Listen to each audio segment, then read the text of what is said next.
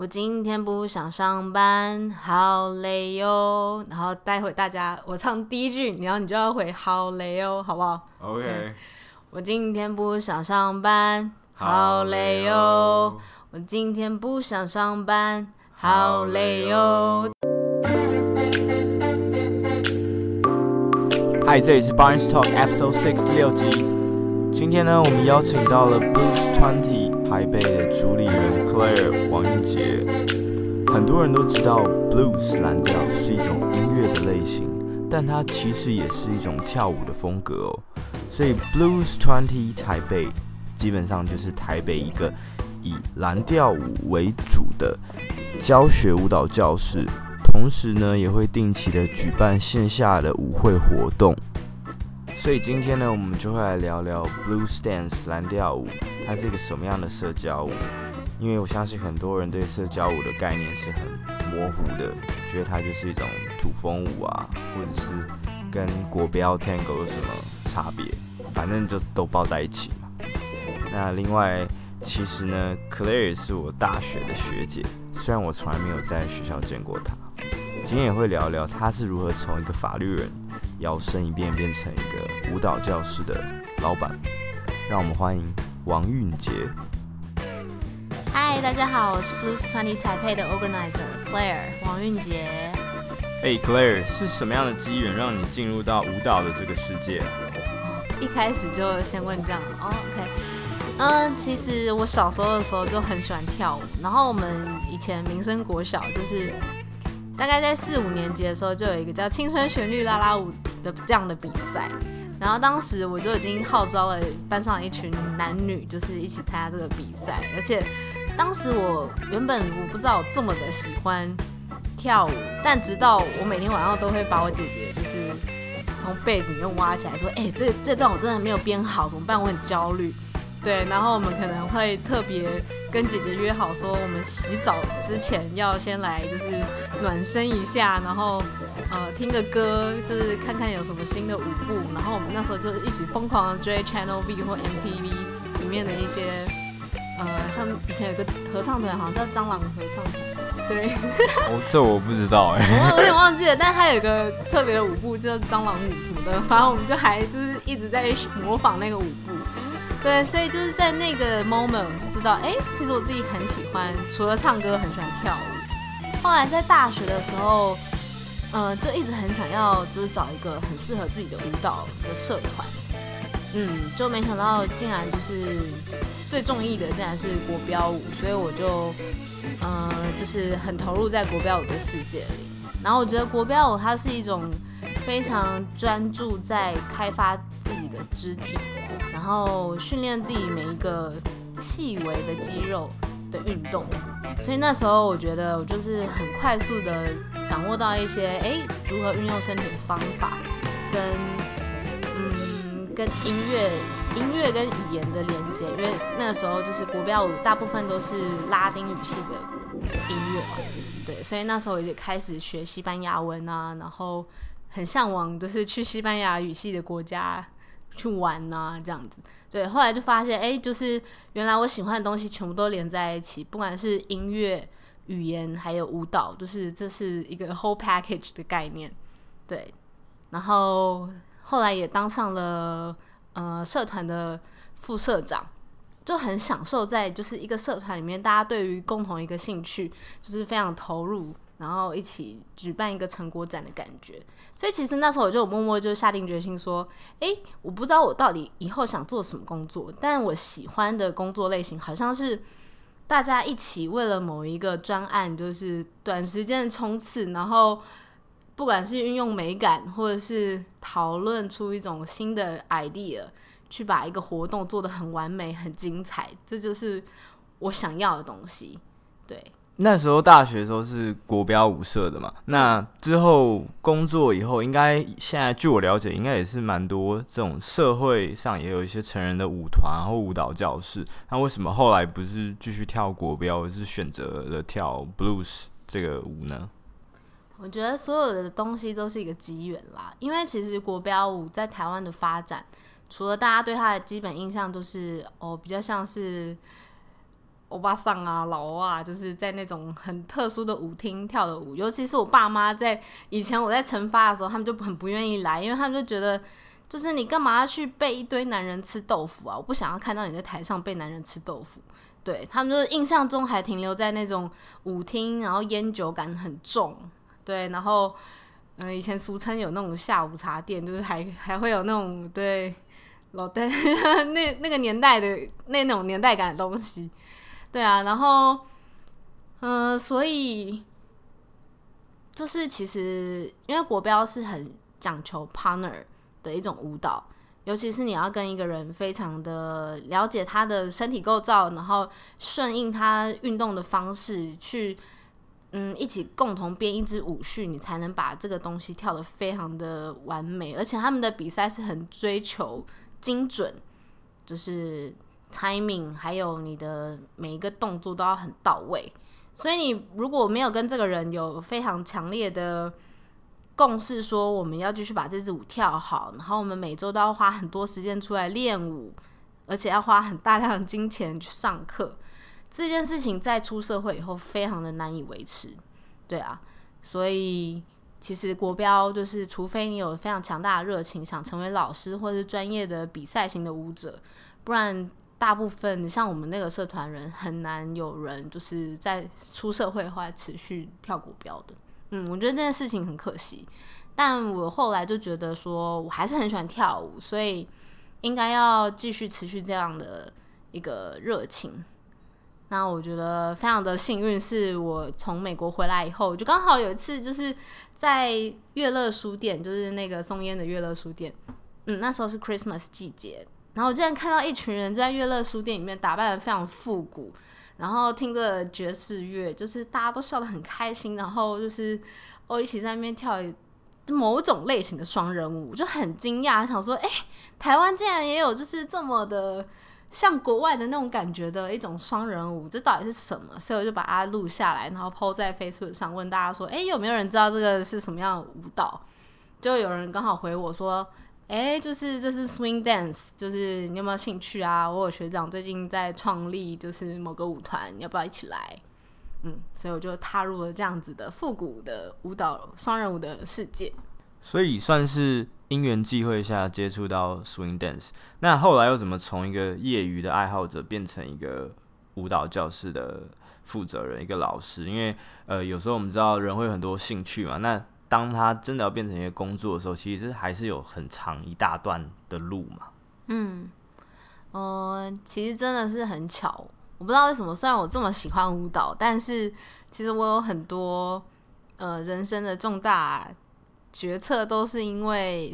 受伤，然后让我没有办法跳舞，所以才没有办法再进行一些我原本 plan 好的人生计划。就例如，其实我呃在发现 swing dance 这种复古双人舞之前，我还在跳国标嘛。然后，其实我在二零一五年的时候，我飞到了美国，就是。呃，甚至已经到了纽约的某一间舞蹈教室，找了很专业的老师。我上了第一堂 private class，因为我想要去迈阿密比国标比赛。对，没想到我第一堂课结束，我不是在舞蹈教室里面哦，我是走出来的那个坎，就是我竟然就在那个小小的坎那边，就是翻船了。对，然后我就大扭伤。后来就是刚好，呃，就是因缘际会下，所以我就只好终止了我在那边的。嗯，舞蹈比赛，甚至是留学的梦，所以我想说，那我就先回来台湾治疗，这样比较便宜。对啊，台湾的健保真的很棒。对，然后回来的时候，嗯，才治疗了不久，就觉得哎、就是蛮蛮有效果的，所以我就又想开始想要跳舞，就没想到跳舞才跳了 swing 大概一两个月。我在某一次上班的途中，就是赶公车，然后我又不小心在安全岛那边，就是。就是瓦的啊，对，就是又翻船了，而且翻的比上次还严重，对，所以这次的复健就真的拖了很久，大概三四个月都还没有好。然后当时的就是物理治疗师，就是后来就很说很推荐说，其实我觉得你就算在复健的过程中，还是要进行小幅度的运动。那你既然这么喜欢跳舞，那我们的目标也是希望把你的脚就是呃可以恢复到可以让你跳国标的那种状态。对，所以他说，那就是在复健的后期，你还是可以去找一些比较呃比较缓慢、比较呃没有那么激烈的运动，因为 swing 它是很 bounce 的一种舞蹈，你会运用到很多的，就是膝盖啊、脚踝的就那种蹦跳感，这样对。然后就是在某一天，因为我那时候在古亭上班，就没想到我在那附近就是发现了说，哎，有另外一种舞蹈叫做 blues dance。然后它其实跟 swing 很像，它是 swing 的慢板的那种感觉，但它是听蓝调乐跳的一种舞蹈。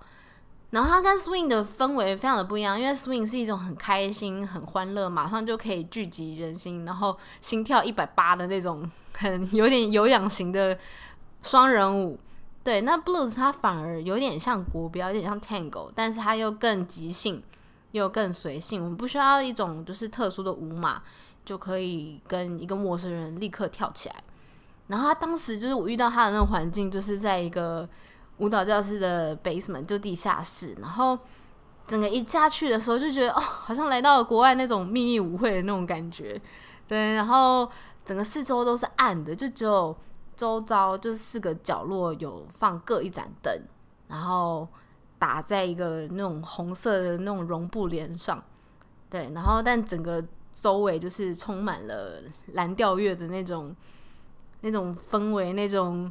嗯慵懒的感觉。对，就是太棒了，就是纽约的地下秘密组织这样。对，就是很适合下班族，就是去喝一杯啊，放松一下那种感觉，对吧？对吧？对，就是很 chill。嗯，然后就觉得哦，原来双人舞并不是我想象中的，就是。嗯、需要一个固定的舞码，就是原来就是只要音乐对了，然后你跟一个人就是蛮也找到一个蛮有默契的舞舞舞舞伴，就可以跳出一支就是哇，就是世纪大舞那种感觉，对。然后那时候又重新找回了对双人舞的热情，跟就是嗯更深的兴趣，对。然后那一次的复健也很幸运的，就是复健成功了。那我也非常幸运的跟我的复健师，就是啊，就是我现在的老公，对，就是呃结婚了这样子。那他其实也是一个很 push 人家，就是前往自己梦想的人。嗯，他就觉得说，哎，我这个人生到现在好像对法律不太有什么热情，因为我对于社会事件并没有什么想要讨论的欲望。对，但是就是对于舞蹈，就是却非常的愿意投入，因为花时间，然后也很希望可以有朝一日当 organizer，就是为大家办好好好的 party 这样子。对，然后就是觉得说，那我们结婚以后，就是他很愿意支持我，就是嗯、让我做我自己想做的事情。对，所以其实我婚后我是先加入了一个叫三五零的 NGO，因为我对于环境议题也是蛮有兴趣的。对，但我觉得其实还是舞蹈是我最大的热情，所以他就很支持。那很幸运的是，就是他的公司刚好需要转型，就是变成独立的诊所，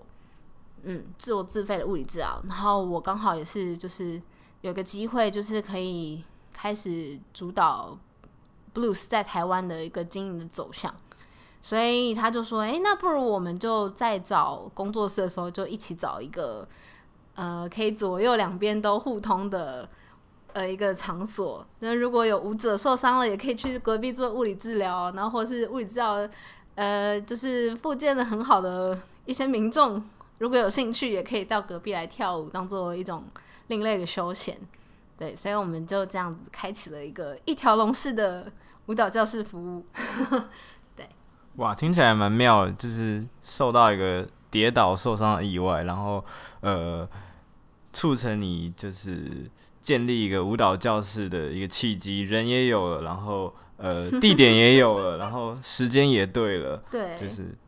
真的是很幸运，很幸运。那这边的话，我们可能要跟听众聊一下，解释一下，说，哎。我们知道说 Blues Dance 是一种爵士乐风格的舞蹈，那可不可以再多解释一下它它的一些历史，然后它有没有一些很独特的元素啊？然后它的跳起来的感觉大概是怎么样子啊？因为我相信很多人对这样子的舞蹈还是相较于一些可能国标舞，它的印象还是比较比较模糊的。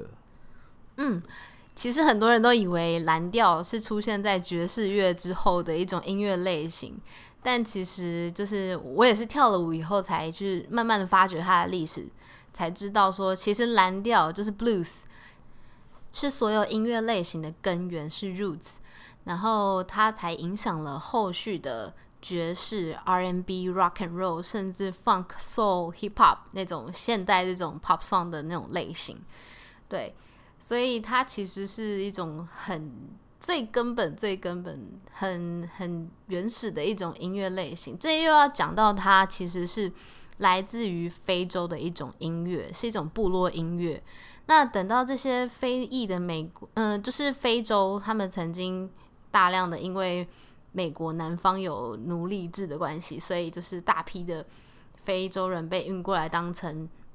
嗯，美国奴隶以后，他们就顺便带进了很多非洲的音乐跟舞蹈的类型。那 blues 其实这种形式是透过他们这种非洲文化建立起来的一种音乐跟舞蹈。对，那他们就是有点像是黑人的那种呃圣歌，这种灵歌 （gospel song），或者是他们正在当奴隶的时候非常痛苦。然后一边创作出来的工作歌，就例如说，我今天不想上班，好累哟。然后待会大家我唱第一句，然后你就要回好累哟，好不好？OK。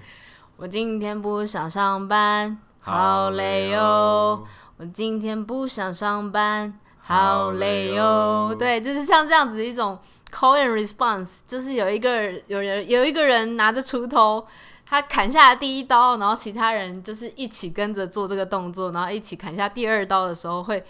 应和他这句就是那种歌唱的类型方式，就是所谓的 call and response。所以他们也把这样子的概念就是带进了 blues 舞蹈里面。所以 blues 它其实是一种，嗯，它甚至可以是一种模仿的舞蹈，就是我们可以用眼睛，我看你做什么动作，那我就可以模仿你做这个动作，这样子，对。那这是其实很多舞蹈都是互相模仿来的嘛，这就是一种人类很原始的一种状态。那进入到就是黑人他们嗯奴隶制的解放，对，然后他们开始就是会有一些小闲钱，就是可以进去小酒吧里面喝点小酒，然后在下班之余就是还可以嗯跳跳舞、唱唱歌这样子的时代。那就是也当时大概就是二十世纪初一九一零那个左右，也开始出现一个叫点唱机的东西，就以前那种呃，以前 Fridays 里面还会有那种点唱机，对？对，就是你刚刚说到一个重点，它就是 Jukebox，对，那它那个呃那种酒吧就叫 Juke Joints，所以他们就在这样子的地方，一个很很小很挤的酒吧，那并不是很 fancy，对，但是每个人都有很有欲望想要解放自己的身体。对，所以在跟着那个时代兴起的音乐，其实就是所谓的蓝调，在那个之间就这样发生了。然后大家就会跟着这样的音乐类型，就是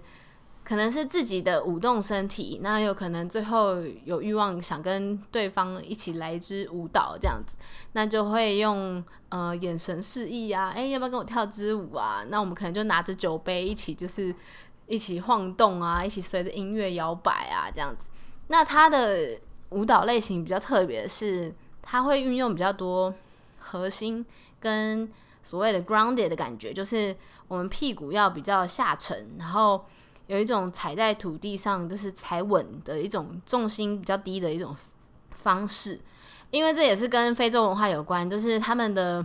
文化跟宗教都是很感谢，就是一切都是从大地之母孕育出来的，所以这个 grounded 的概念就是所谓的。呃，我们要跟大地之母有点连结，这样子我们才是一个很 down earth、很实在的一个人。所以，我们跳舞的时候也会有点像非洲舞的那种节奏跟那种身体摇摆的方式。对，就跟其实跟国标舞就差蛮多了。但其实现在你看，就是 blues，它其实有两种类型，一种是很像早期这种黑人跳舞的方式，就比较像 juke joints，那我们会叫它就叫它为 juking blues。那另外一种是受到了国标后来这种，嗯、呃、比较白人舞蹈、比较直立式的这种舞蹈的影响。嗯，所以我们后来发展出另外一种欧比较欧洲派系的那种比较优美流畅，然后比较像是大舞厅会出现的这种双人舞的方式，我们就叫 ballrooming 的 blues。嗯，所以这两派都是，嗯、我觉得需要同时并存，而且需要同时学习的东西。嗯，有时候就是跳跳舞，就是嗯，应该说跳舞都是跟音乐有关。你应该先听音乐，它带给你有什么感觉？这个音乐要是是那种很嗯，就是那种很浓烈，然后比较适合扭动。然后情绪很重的那种感觉，很像喝了一杯 whisky，想要诉说什么痛苦的事情，或是被男人抛弃的那种过往的时候，你就很适合跳 juking 的那种感觉，回到了那种呃那个年代那样子的氛围。对，那如果是比较后续比较受爵士音乐的风格影响的，或是受流行音乐，因为现在很多舞蹈都加入了 fusion 音乐的概念嘛。对，那舞蹈也是比较 mix，就变得比较 fusion 了。对，那这个时候就是来跳 ballrooming 的音乐跟风格就会很搭，就是你就可以跟你的舞伴创造出一支很优美的 blues dance。对，所以你在网络上搜寻的时候，嗯、就是可以用这两个关键字来了解一下 blues dance 是什么是什么样的舞蹈。嗯。了解，我们听 Claire 解释很多关于 Blues 的文化啊、历史，然后它以及它很多的流派。那相信听众听到这边一定有相当的画面感。可是我相信还是有部分的听众他可能对 Blues 不是这么的了解。Claire 可不可以推荐我们一些你觉得比较经典的 Blues 的歌手啊，或者是歌曲，让大家可以呃了解，一听到就说哇，这个就是 Blues 的感觉啊。好哦，你根本就是在考我历史。哎、欸，其实你是在请请我推荐音乐类型，是不是？对啊，因为我相信很多听众应该，如果想要了解这个音乐或者舞蹈，但不知道从何开始啊。是，嗯，讲到蓝调，虽然说并不是很多人会听蓝调这样子呃音乐类型，其实我在认识 Blues Dance 之前，我也是完全没有特别去纯听蓝调，但后来发现它其实真的是一个很。呃，很悠长、很特殊的一种呃背景故事。那呃，大家听到蓝调会想到哦，B.B. King 是他的代表，就是呃蓝调之父。但其实错了，就是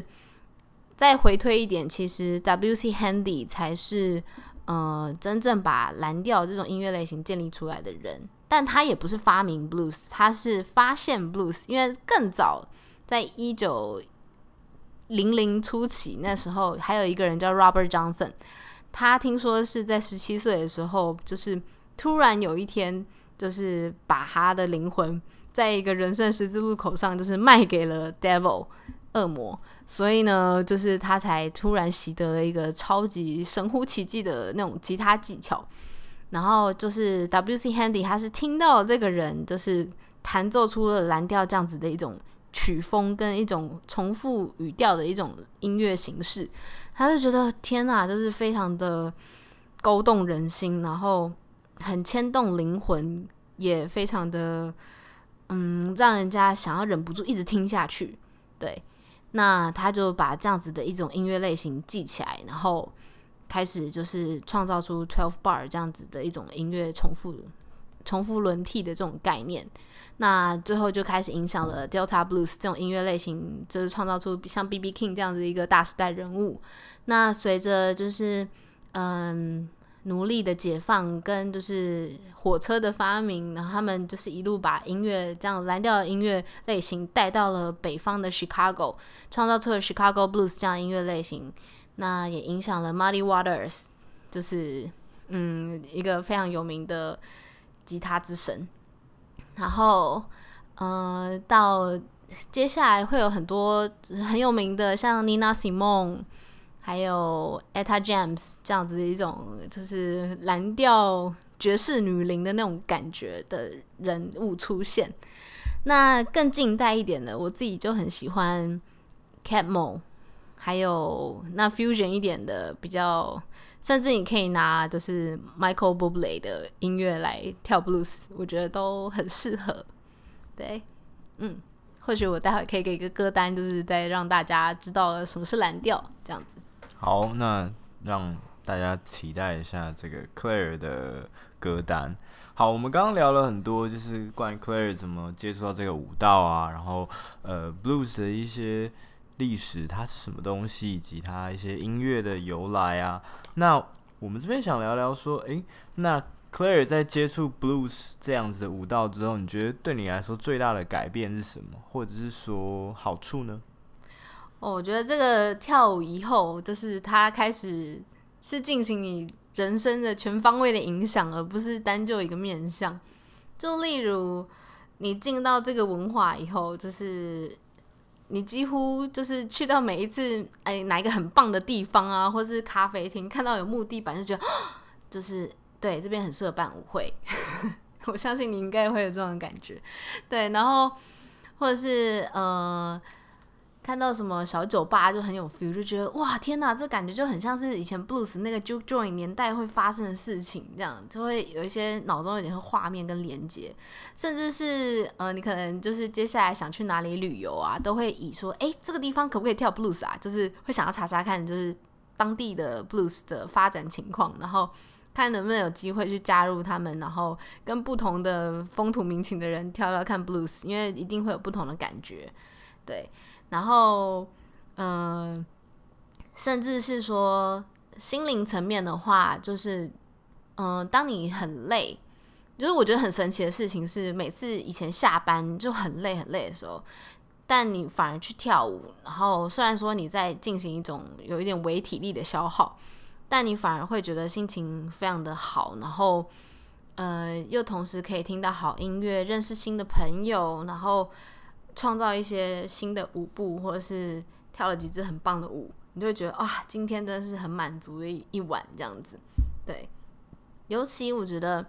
因为 Blues 它是一个很需要给予信任的一种舞蹈，因为它的呃，如果我们以专业术语来说，就是它的接触的方式 （connection way） 有五种。第一种就是完全不碰到彼此，叫做就是 breakaway。完全就是用眼睛 visual connection 来进行一种模仿的跳舞方式。那第二种是叫做，然后第二种叫 open position，就是我们两个只是牵着手，然后可以一起嘻嘻哈哈的，一边聊天一边跳舞。对，那第三种是 side by side，我们像是肩并肩的方式，就是一起看向某一个方向，然后诶，就是一个很酷的 move，就 slide 过去这样子。那第四种是 close close position，就是我们已经有点像国标的那样的姿势，但比较放松一点。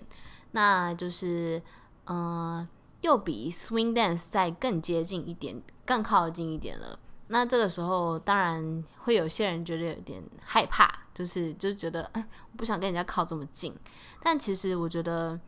呃，有时候人跟人之间肢体上有一些接触是还蛮疗愈跟有必要的，因为其实。嗯，如果你是一个放松的人，你可以透过这个方式，就是让你的舞伴就是说，哎，其实你也可以跟我一样放松。就是我邀请你，就是跟我进入到一个这样的状态下，就是享受这支舞蹈。对，那如果你是一个很僵硬的人，你真的会用你的肢体动作告诉对方说，我现在很紧张，就是，嗯、对，我现在紧张到就是在流汗，就是你可能就都感受得到这样。所以就是，其实跳舞也是一个非常可以呃感受到对方是什么样个性的人，对。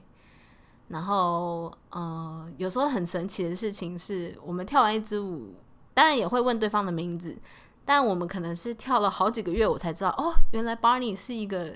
直播主，就是广播主这样子。对，然后原来 Claire 以前是学法律的，就是哦，就是其实我们有点像是用身体的记忆跟那个感觉去认识一个人，而不是用一个人的名字、一个人的长相，对，或是他的职业去认识这个人。我觉得这是最棒的一个社交舞的概念。对，那回归到就是 Blues 的第五种形式，它叫做 Closing Brace。它就是其实有点像拥抱，拥抱一个 pillow 或是拥抱一个人的那种概念在跳舞。那因为这个是比较靠近的一种舞蹈方式，也不是所有的，甚至呃，甚至欧洲人可能也不会这么的开放。然后那更不用说亚洲的市场，就是接受度可能比较没有那么高。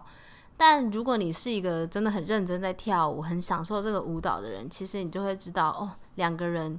用一种合而为一的方式在跳舞，然后跳出一支很流畅、很嗯、很很紧密的一种感觉，是非常的行云流水的那种感觉，非常的好。对，那那也牵扯到你是不是一个愿意给出信任的一种个性，对。因为当你跟这个人很熟，通常我们会在就是课程中第三个月或第四个月才开始介绍这样的舞蹈，因为到时候班上的同学们也都已经很熟悉啦，然后可以打打闹闹啦，就是平常也都会跳跳舞跳在一起啦，大概就已经有一些就是友谊基础以后，我们就会开始进行这样子的。对，那通常就是尝试过 close embrace 的人，当然有些人很喜欢，有些人不喜欢，但就是喜欢的人就会知道说。它是一种，嗯，在平常生活中很少有，因为我们并不是像西方世界一样，就是看到好朋友会拥抱啊、亲亲吻脸颊的那种概念。但是跳跳 close embrace，我们每周三就是一起跳舞的时候，如果有跟就是很很很适合的舞伴一起跳这个感觉的时候，就会觉得哇，我又在一个礼拜就是，嗯，就是跟这个人就是有一个。很放松的状态，然后可以问问他，哎，这这个礼拜过得好不好啊？最近工作好不好啊？是不是很常加班啊？看起来有点累啊，这样子的一种对话过程。所以，我们不仅是可以在跳舞中对话，那也是真的在用身体沟通的感觉。我觉得这这个才是 Blues 它最吸引我的地方，尤其它又是一种即兴的舞蹈，所以我们并没有任何就是。呃，要跳出任何某一种舞步的压力。那很多时候，随着音乐，或是尤其是更棒的是 live band 的在场的时候，就会因为音乐的高低起伏，或者是突然加入了一种某种乐器，那你让你自己想象说，哦，你是他，你现在正在是口琴的那个状态，然后你就会创造出一些新的舞步。我觉得那个就是最好玩的时刻，对，然后。有时候，因为我们每周三大概都是跳舞跳到星呃十一点多嘛，那回家的时候都已经就是可能十二点多，那就是一直处在一种很亢奋的状态，然后有点睡不着，就觉得 就是刚刚来支舞很棒啊，就是今天晚上也是就是整个气氛很好啊，这样，然后又认识什么新朋友啊，加个 Facebook 啊，这样，就是都会就是 拖到一两点才会就是兴奋的睡着这样。对，我觉得，嗯，他真的是。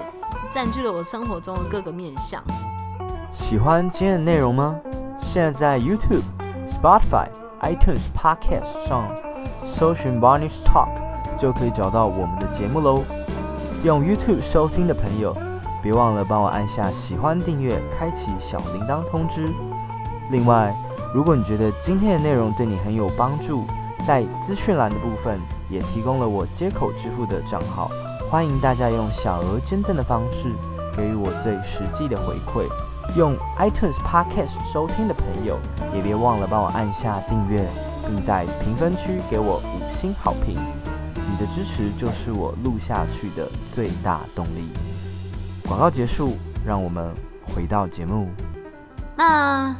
那 Barney 呢？你有没有觉得说，哎，跳 Blues 以后就是带给你什么样的生活的改变跟好处？我觉得一个兴趣的培养啊，除了你本身对它的一个热忱，还有它的有趣度之外，就它是不是可以形成一个社群或者是一个生态圈，也是会吸引你会不会想要继续长期投入的很重要的一个因素。像我觉得我自己在跳 blues 的时候，其实遇到蛮多有趣的人，然后我们的价值观啊、生活的形态可能也会相仿，所以我们在跳舞之余也会聊一些，例如说呃未来的职业规划啊，或者其他的兴趣啊，甚至有时候我可能会跟 blues 的一些朋友一起去冲浪之类。所以我觉得它不仅仅是只有跳舞当下的感动，它还带给我很多其他社交的回馈，导致我说，呃，我觉得因为我自己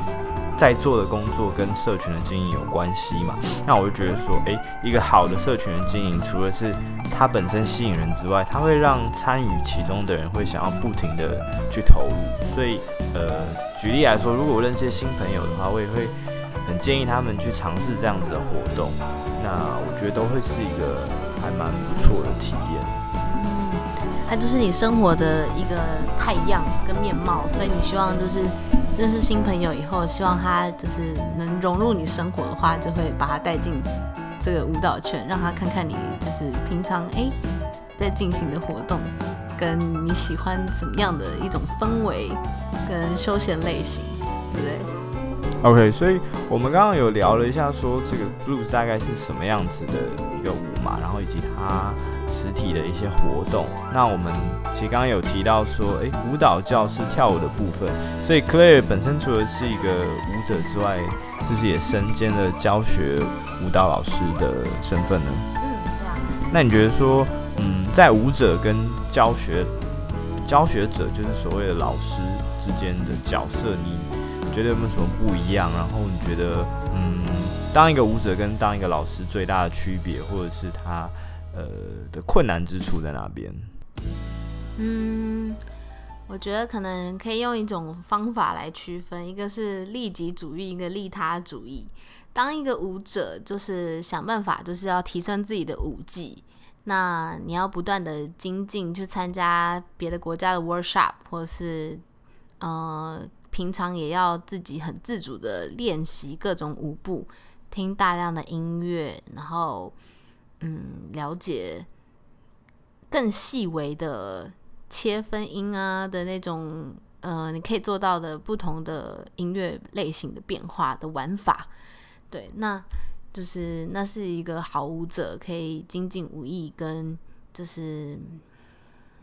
常常要找 partner 一起练习，跟不同的 partner 练习的一种方，就是精进自己的方式。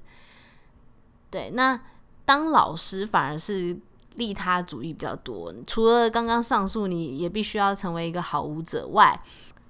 你要有一种分享的热忱跟一种不藏私的心态，因为其实很多厉害的舞者，他们就是。想要留一手自己最拿手的花招，就是不会教的很透彻。但如果你当一个老师，你当然是要把学生教好为主。所以你可能在精进武艺的同时，你也要去拆解说：诶，如果是一个完全没概念的学生，他到底要怎么从一个诶智障去了解这个概念？那你就是。要想很多各各种类型的游戏，让他先进入这样的状况，然后我们才慢慢的把手牵起来，然后才可以开始的进行一种呃移动或是呃这种抛接的一种 call response 的概念，这样子。对，就是你要很有热忱去设计一些游戏，然后花很大量的时间去跟你的另外一个舞伴老师。做沟通，因为如果你们是一个没有备课的状态，就是学生们一定都知道的。对，那我觉得除了上述这两个角色，经营者的角色又更需要同时兼具前面那两个，身为舞者跟嗯、老师的角色，因为你两个都要当过，你才知道说，诶，一般大众的心里在想什么，对。那尤其是很多其他的舞蹈教室，可能比较，呃，因为你是这个舞蹈教室的主理人嘛，一种算是站在一个标杆或是一个被检视的一个地位，所以其实很要求你的舞技也是要到达一定的 level。我不敢说我自己是最好，所以我才，嗯、在后续我就请更多的老师加入我们 Blues Twenty 彩配的一个经营的方向，对。那在彼此的切磋琢磨下，我们也把我们自己的教学制度弄得更加完善。那每一次国外老师来也会给些建议。那我们就是也有在跟上世界的潮流，对啊，嗯，就是希望带给大家更多不一样类型的主题，然后让它是一种呃可以是智障就可以跳的舞。或者是说，就算你已经是很厉害的舞者，也可以继续精进的一种舞蹈，从最简单到最复杂，就是都希望可以涵盖，就让大家知道说，嗯、就是用一种最原始、最基础的双人舞原型的状态，可以做出很多的变化。嗯，这就是它最美妙的地方。对。你觉得啊，当一个舞蹈老师啊，最困难的地方是什么？那在这么多教学经验里面，有没有什么让你很感动的事情发生？嗯，我觉得当一个老师最困难的部分是要如何诱发学生对这件事情产生更大的热情。就例如，我觉得很感动的事情就是，现在有越来越多的老师跟学生，其实他们都会去开始看一些 blues 的原文书啊，然后想要去了解更多以前蓝调那个年代的历史，对。还有，甚至我们里面有老师，就是也开始写专栏，就是想要呃教导大家，哎，什么是 blues 的文化，或者是 blues 带给他什么好处？那什么又是文化挪用？就是一些很呃跟这个舞蹈有关的一些背景知识。对，那还有一些学生会很。自动自发的，就是找更多现在正在发生在世界各地的一些 live band，他觉得很棒，然后分享给我们，或者是一些很棒的 event，然后他们会自己主动去挖掘。对，那这都是一些让我觉得很欣慰的点，但也有很痛苦的，可能就是。有一些学生可能就是可能一直不管是学了一两个月，可能还没有抓到一些基本步的要领。那这时候我反而不希望他会对这件事情产生恐惧，或者是嗯呃太沮丧。所以我反而会建议他从别的方式进行，例如他可以从事一些水疗当做放松，或是去学瑜伽，然后。舒展筋骨，去练练柔软度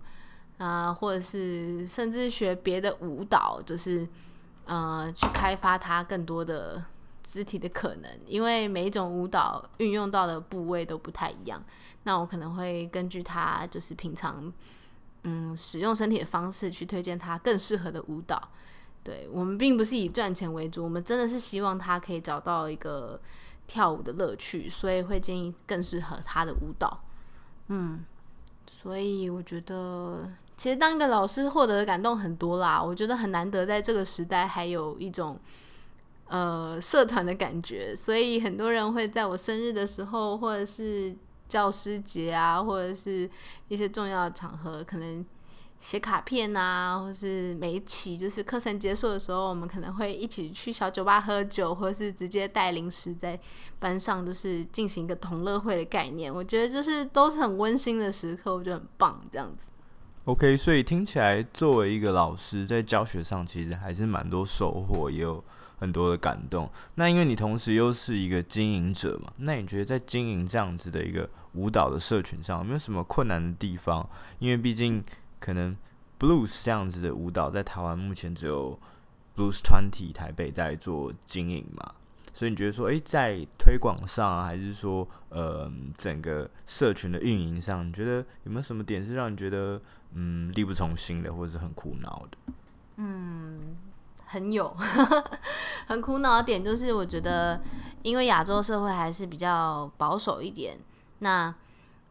呃，舞蹈这件事情本来就不是我们亚洲人生命中的一种共同经验。像西方家庭，可能就是从小到大，哦，圣诞节的时候会跳一下舞啊，那毕业舞会也会跳一下舞啊，就是这种肢体接触是非常的频繁。那在亚洲社会真的是比较困难。对，那呃，即使是很相关的 swing 这样子的一种摇摆舞。他们可能都会因为对 blues 有一些误解，因为其实 blues 是一个很自由的舞风，它可以甚至完全两个人不用碰在一起就可以跳，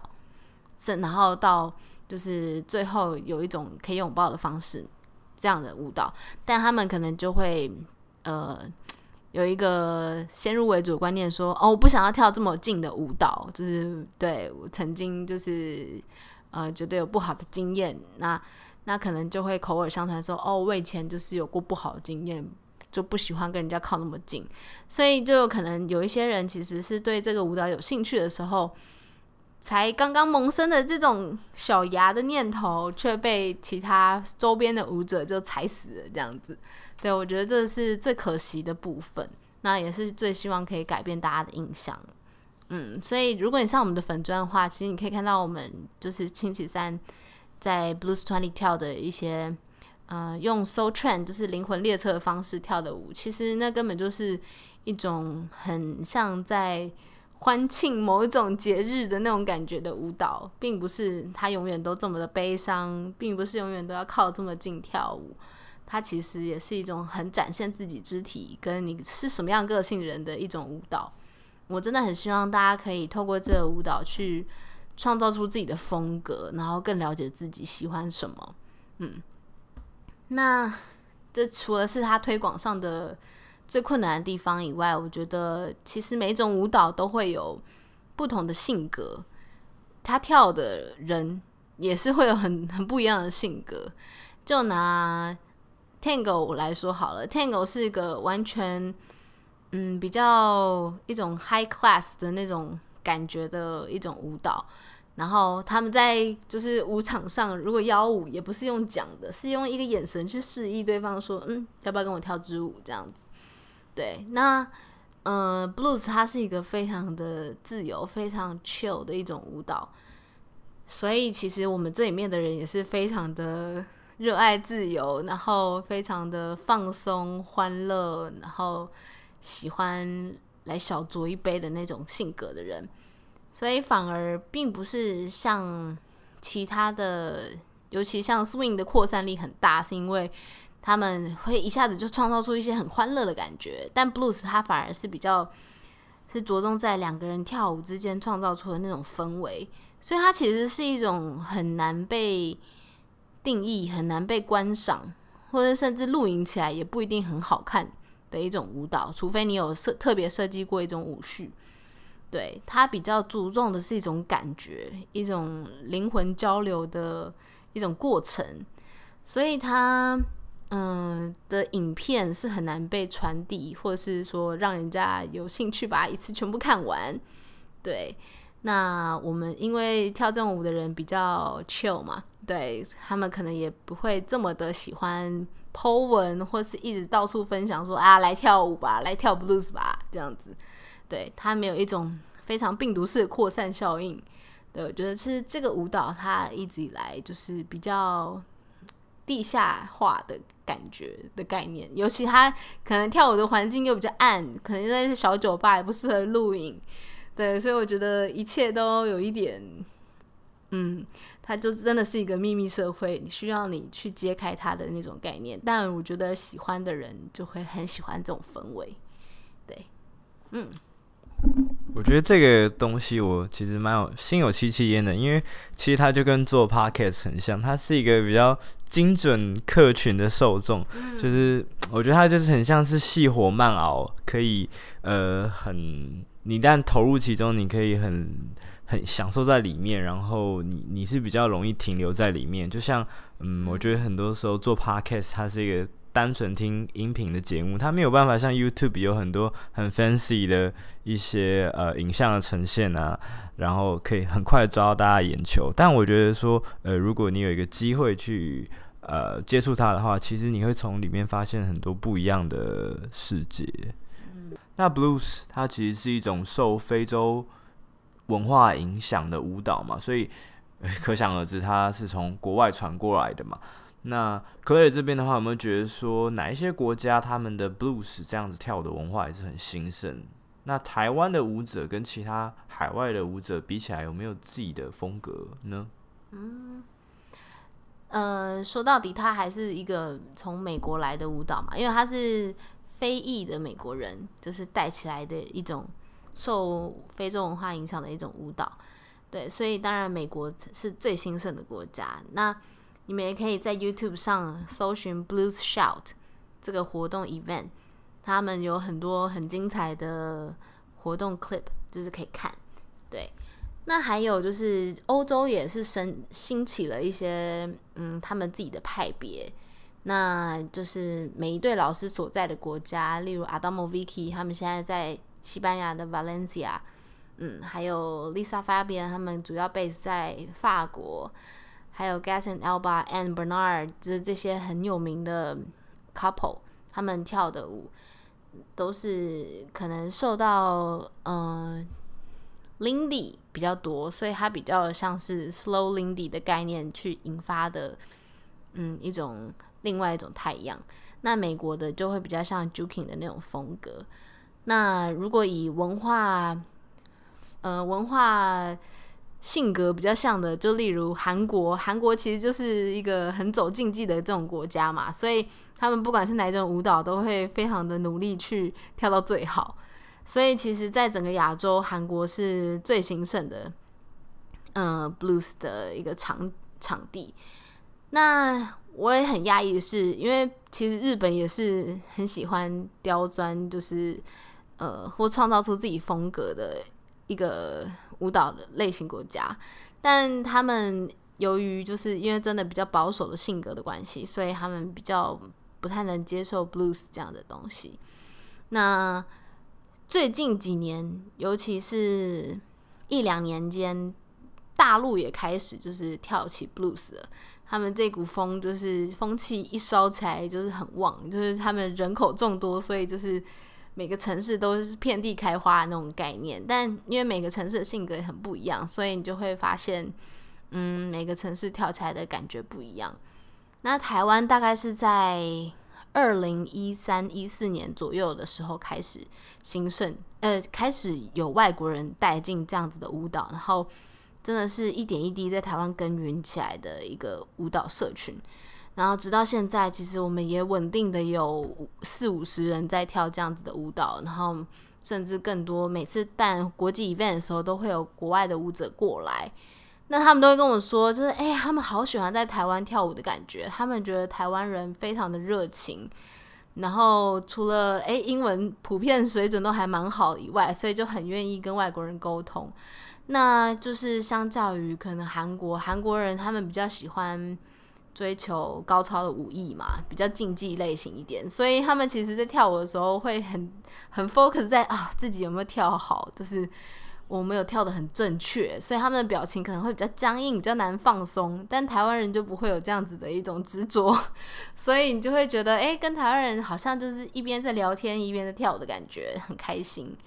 那还有就是，可能台湾也是一个，你知道，毕竟全亚洲第一个通过同性婚姻的国家嘛，所以我们真的是非常的拥抱多元文化。所以在我们台湾的场子里面，可以看到男男一起跳舞，女女一起跳舞，或者是就是大家一个 group 就是一起跳群舞，就是很常有各种不同性别的变化这样子。对，我觉得都是一些我觉得很美的一种时刻。对，所以我觉得台湾人就是真的已经创造出自己的风格了。嗯，包括很多人也会就是哎，听到某些台语歌啊，或者是伍佰的歌啊，就说哎，这可不可以跳 blues 啊？就是就是会会开始找一些台湾在地音乐文化的东西去跟 blues 做连接。嗯。在生活中发现 blues 的元素，所以我觉得这种自由、欢乐、很 chill、放松，然后甚至有很多朋友愿意带酒来，尤其是 whisky，这嗯蛮高单价的东西，但就是单纯来这边跟其他舞者分享，然后创造出一个真的很像小酒吧文化的一个舞蹈气氛。我觉得很感谢大家的帮忙，就是一起创造出这样的氛围。嗯，好，我们今天聊了很多关于 blues 的文化的种种，以及他目前在台湾所经营的现况。那最后想问一下 Claire，对于说还不了解 blues 的朋友，或者是说想要接触这样子舞蹈的朋友，有没有什么可以给他们的一些建议啊，或者是一些想法，可以给大家提供看看的呢？我觉得很多事情就是做就对了，所以就是欢迎你们每周三晚上来我们 Blues Twenty 台北，在台北市大安区建国南路一段两百号六楼，在地堡旁边的一个民宅里，对，感受一下这种嗯、微醺的浪漫夜晚的感觉。对，那你其实很多人在这个场域里面，并不是从事跳舞而已。很多人来的目的是社交，或是只是想要下班来小喝一杯，然后呃放松，看看别人在做什么，或是了解一种其他生活的态样，嗯，然后或是可以追踪我们的 Facebook，有时候我们会举办不同的活动，嗯，那就是身为一个 organizer，他最主要的目的就是希望拿这个舞蹈去跟其他的东西做结合，然后带给大家更多美好的生活体验。嗯，这是我自己个人的目标。我并不是说希望大家就是全部的人都要来跳 blues，当然这样最好啦。但就是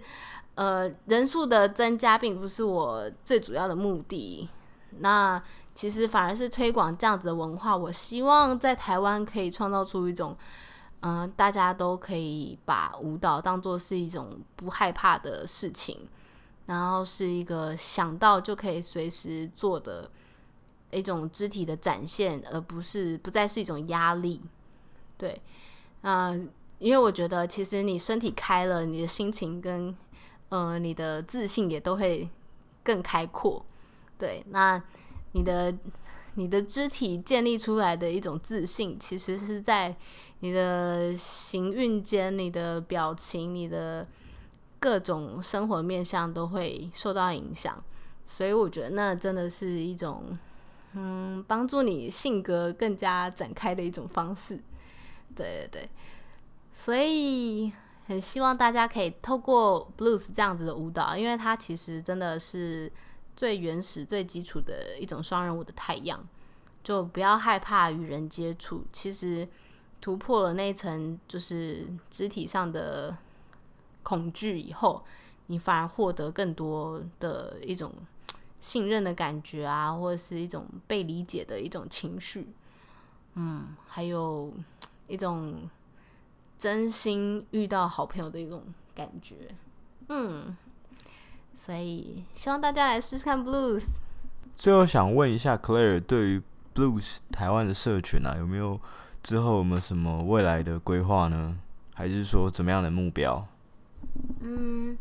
除了就是持续带给大家世界上各国现在最当红的舞者，把他们带来台湾，让大家见识一下，就亲眼看到他们的舞技，然后亲自向他们学习以外。也希望就是可以举办更大型的国际型的活动，让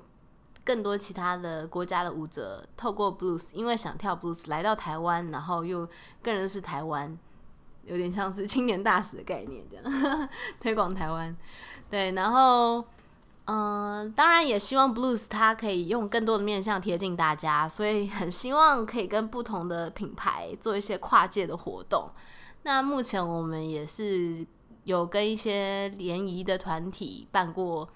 呃，联谊的活动，或者是跟音乐教学平台 Boom Boom Music 也一起，就是办过音乐分享，或是呃，透过音乐来交新朋友的一些些活动。那呃，我有听说其他国家，例如上海，他们可能有跟诶、一些西服啊，或是旗袍的服饰，嗯，那。所以我就很希望说，诶，台湾也这么流行，就是那种复古服装、二手洋装，那我们可以一起办一个二手市集，或者是更希望的是，我们可以在一些很有气氛的酒吧或者是古迹啊，嗯，一起在那里面就是推广 blues 的文化，嗯，让大家知道说，就是在小酒馆里面，就是除了喝酒，其实还有很多事情可以做，对。嗯，还有一些，我觉得很欢迎各各式各样的，就是不同的品牌一起合作。哎，我很希望可以想到一些，就像柠檬尬冬瓜这种，就是不一样的，蹦出新滋味的可能。对对对，可以做一些很很特别、很很锵的活动都很好。对，就是希望它可以更多元的方式跟面貌呈现给大家。嗯。好，那我们最后谢谢 Claire 来到我们的节目。那如果之后大家关于艺术啊、美感方面，或者是两性议题，还是说其他专业领域的呃人物的访谈，大家如果有任何想要听的内容，都欢迎来讯来信跟我说。那 Barney Store 就到这边喽，我们下次见。谢谢 Barney，拜拜。谢谢，拜拜。